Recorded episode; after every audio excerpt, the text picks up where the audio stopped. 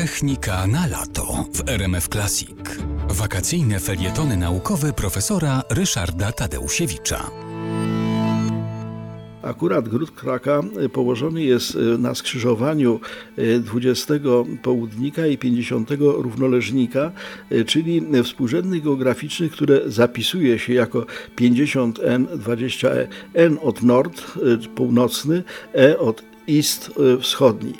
Y, chodzi o to, że y, większość tego typu współrzędnych, takich okrągłych, takich, y, takich ładnie no, pełnych, przypada w okolicach zupełnie bezludnych, to znaczy gdzieś na oceanie, gdzieś w szczerym polu. Natomiast w Krakowie akurat te okrągłe współrzędne, jeszcze raz przypomnę, 20 południk, 50 równoleżnik, przecinają się prawie że w samym mieście, a dokładniej mówiąc na skraju miasta, na granicy Krakowa i e, Wieliczki.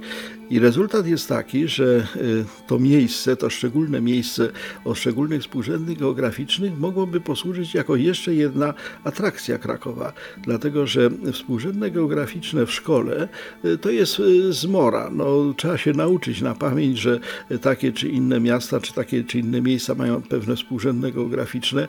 Jest to pewna abstrakcja, jest to coś, co trudno sobie wyobrazić. Tymczasem dzięki współrzędnym geograficznym na trudnym w gruncie rzeczy y, do jakiegoś zwymiarowania globie ziemskim y, ustalono dokładnie położenie każdego punktu i dzięki temu potrafimy przemieszczać się. Dawniej robili to żeglarze, obecnie y, robią to lotnicy. Potrafimy odnajdywać rozmaite punkty właśnie na tym globie, ale ta abstrakcja, jaką są współrzędne geograficzne, no nie do końca wchodzi do głowy, zwłaszcza uczniom, zwłaszcza e, tym, którzy e, poznają tą e, abrakadabrę geograficzną po raz pierwszy.